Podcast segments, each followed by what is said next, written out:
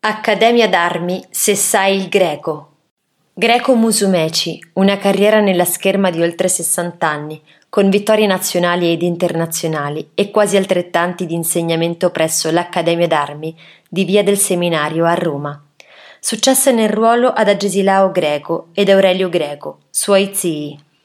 Fece il suo debutto nella scherma italiana nel 1926, conseguendo numerose vittorie e nel 1939, dopo aver ottenuto il diploma magistrale presso l'Accademia di Napoli, iniziò la sua avventura nel mondo dello spettacolo.